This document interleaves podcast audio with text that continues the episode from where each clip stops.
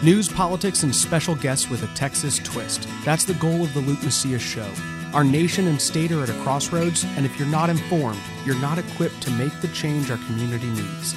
Join the conversation and join the cause for liberty today.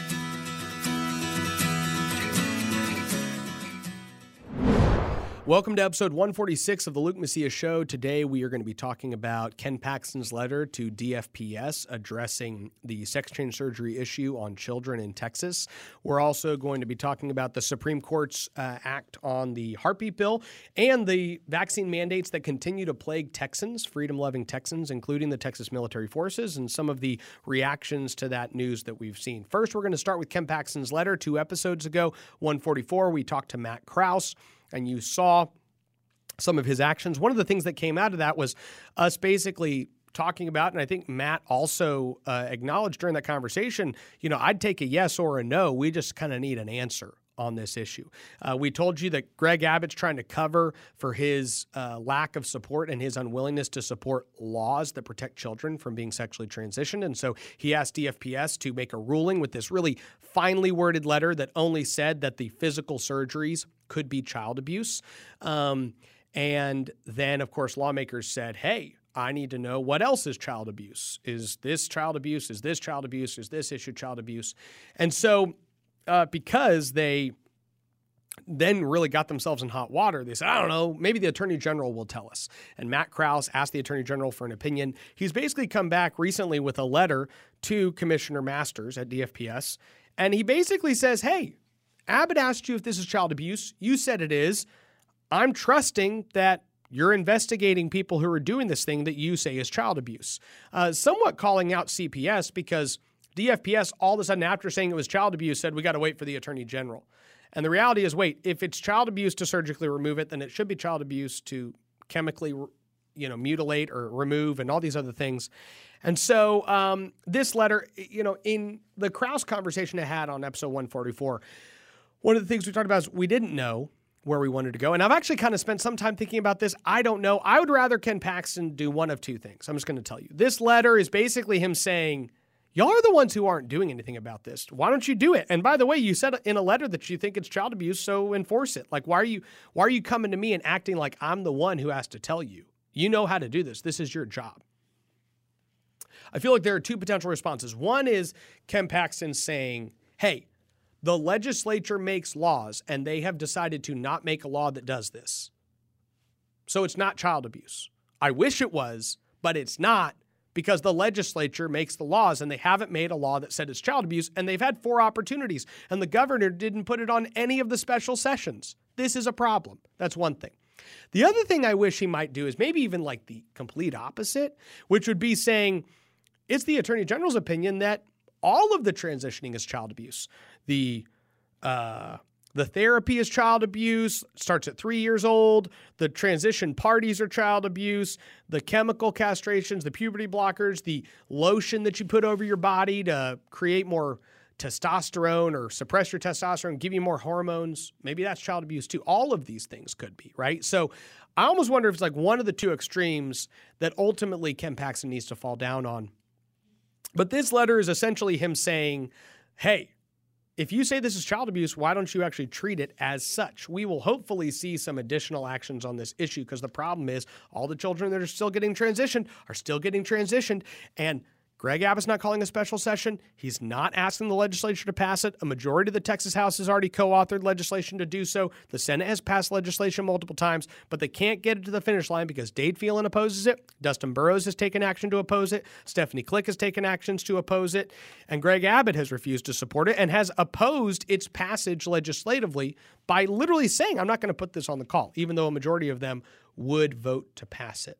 So that's where we're at, and that is Paxton's letter in response to Krause and Department of Family Protective Services and other people. We will see what he does regarding an actual official opinion, because this doesn't seem to be an official opinion as much as a letter to the DFPS commissioner on the issue. So this issue isn't going away, and y'all all know you can come here for information on it because I don't really stop talking about it.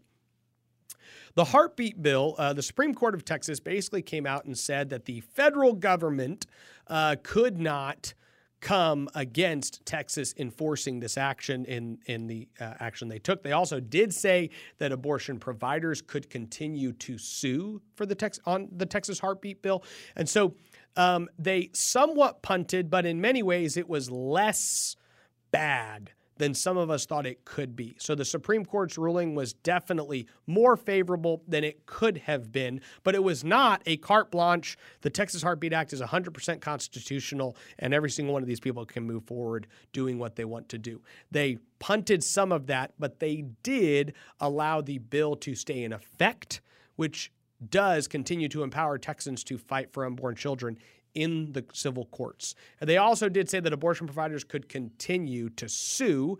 And so we will continue some legal battles on the heartbeat bill. But for the moment, we also have a bill that is still in effect.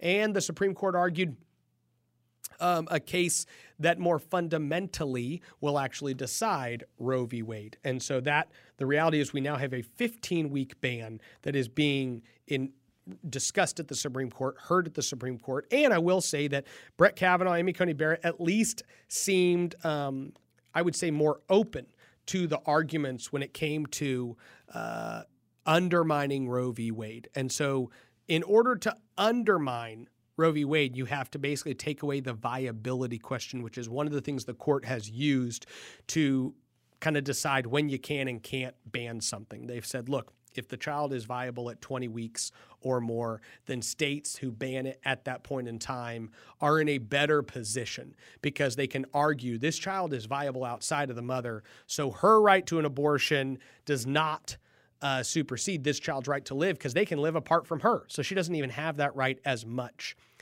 Mississippi's 15 week ban really gets at the heart of that, though. And it says, well, we want to start protecting the child at 15 weeks, which is when the child is not viable. So they're arguing that we can defend this child's life even if it's wholly dependent on the mother. Those of us who are pro life do not believe that the level of dependence you have on someone determines the value of your life. We've never believed that. That would be a strange ethical line to draw. And that's what the dependency or viability argument is arguing. Essentially, we acknowledge the fact that there are some people who are completely dependent on other people for their entire lives. They're born with brain damage, they're born incapable of ever caring for themselves. Now, my children, when they're little kids, they're dependent on me. My two year old, if I didn't take care of this kid, he would die. That is how it would work at six months, one year, two years, three. That is where they're at in life. Okay. If I left the door unlocked, he walked out, tried to make it on his own, that wouldn't happen. Somebody would have to care for this person. But the fact that he's completely dependent on other people to live does not mean he's less valuable. The same as when somebody is 60 or 70 or 80 years old and they're completely dependent on other people to even live, people who are at the point and stage where they need a full time caregiver. They're not less valuable than you and I. People who have brain damage and are completely dependent on people for everything they would have to do function, to bathe, to go to the bathroom, to get fed. If somebody doesn't take care of them their entire life, they will not live. That person is just as valuable as you and I. And the law should recognize that. The Mississippi ban at 15 weeks puts the Supreme Court in a situation where they have to decide does a state have the right to actually defend an unborn child? Period. And that is going to be an interesting set of gymnastics for them to exercise. John Roberts is not pro life. John Roberts is squarely at this point in the camp of trying to keep abortion legal in America. It seems like Brett Kavanaugh and Amy Coney Barrett are open to the potential of siding with the more conservative justices of Thomas and Alito, and then the one who sometimes votes with them, Gorsuch, who's also weird on transgender issues, but he will likely be there on the life issue. And it's all going to come down to whether Kavanaugh and Barrett are both open to moving in the right direction. It is something that all of us should keep in our prayers as we realize and recognize the place we're at and the things to work on. Um, Last but not least, we have vaccine mandates in Texas. And if you didn't realize we have vaccine mandates in Texas, you need to realize this. I want to back up for a second. Imagine there was a blue state in America.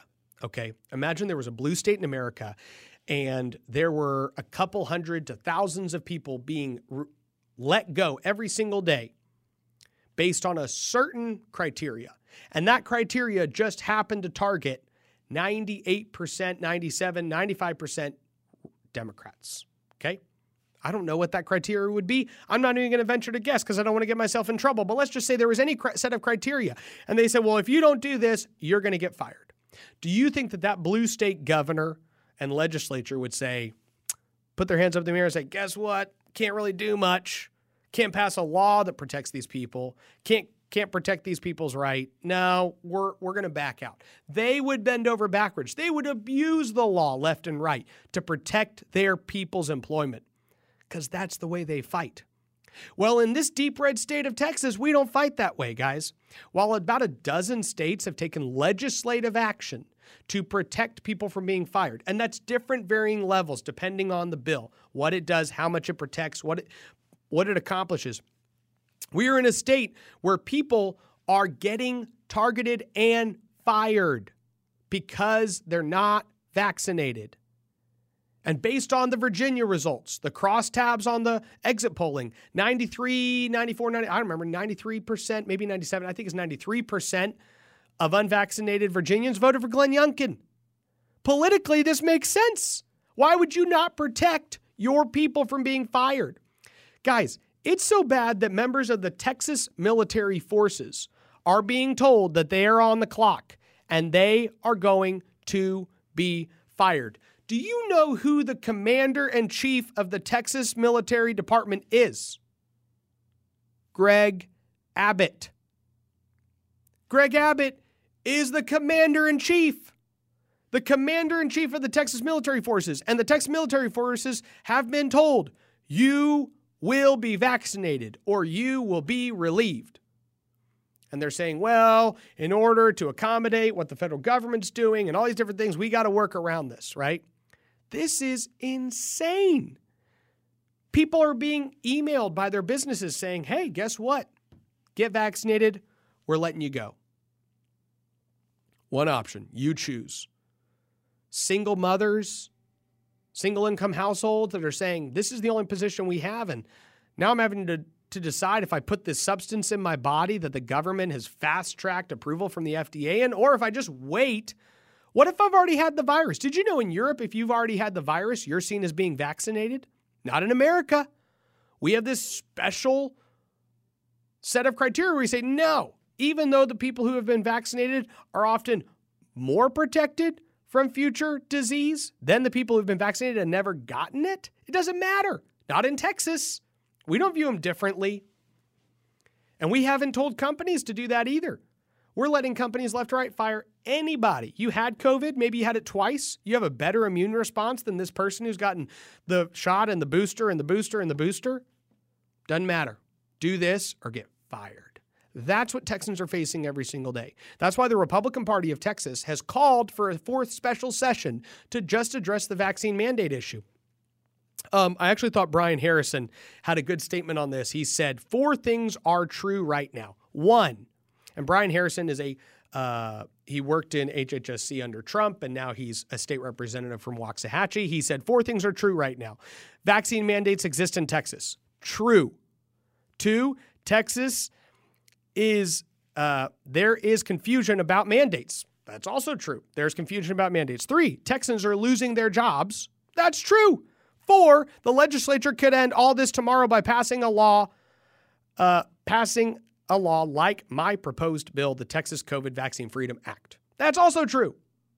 Brian Harrison's bill um, basically, I'm going to give you the layman's explanation. We might have him on to talk about this bill at some point. But Brian essentially is saying that you cannot be forced, a, a doctor cannot give a vaccine without informed consent. And anybody who's being told they have to get this or else does not cannot provide informed consent. Okay. So if you say, well, I want to get the vaccine, that's why I'm getting it. But if you don't want to get the vaccine, but you're having to get the vaccine, essentially doctors wouldn't be able to do it. And it would protect the medical professionals and at the same time prevent people from getting fired due to these mandates. Um, there's a lot of other legislators that have come out and, and over 25 have even called on the governor to simply call a special session to address this issue. Texans for Vaccine Choice has called on the governor, Texas Republican Party. A lot of people are saying, why don't we address this issue? And I keep saying that if your own people are on the chopping block, the people that are fighting in the trenches for you politically every single day, why the heck are you letting them go by the wayside? Because we have far too many elected elites that are far more concerned with what a couple moderate people who might swing one way or the other would lean towards, as opposed to actually protecting their base. They're cowards. It's ridiculous. It shouldn't happen, but it is happening, and it's Texas, and it needs to stop. And I'm really excited to see so many people stepping up and saying this has to happen, this has to happen, because eventually people like Greg Abbott and other politicians, they cave. They cave to the pressure over time. And if they don't, it's gonna there's gonna be hell to pay. I just see it building. You see the momentum. And uh, so, if you're a Texan, if you're concerned about these type of things, I hope this update has been helpful to you. I hope you feel a little bit more informed about the biggest things that are going on in Texas and the things that matter to the future of the Lone Star State. God bless you. God bless Texas. Thank you for listening to the Luke Macias Show. This program is brought to you by Scorecard Media. Check out TexasScorecard.com to read up on all things Texas. Scorecard Media has other podcasts as well. Yeah, they're not as good as this one, but you should still check them out. Honestly, though, visit TexasScorecard.com to see all the content they're producing on a daily basis. If you'd like our podcast to grow, please consider subscribing to the show on whatever platform you listen on and leave a review. That helps others find the content we're producing. Thank you. God bless you, and God bless Texas.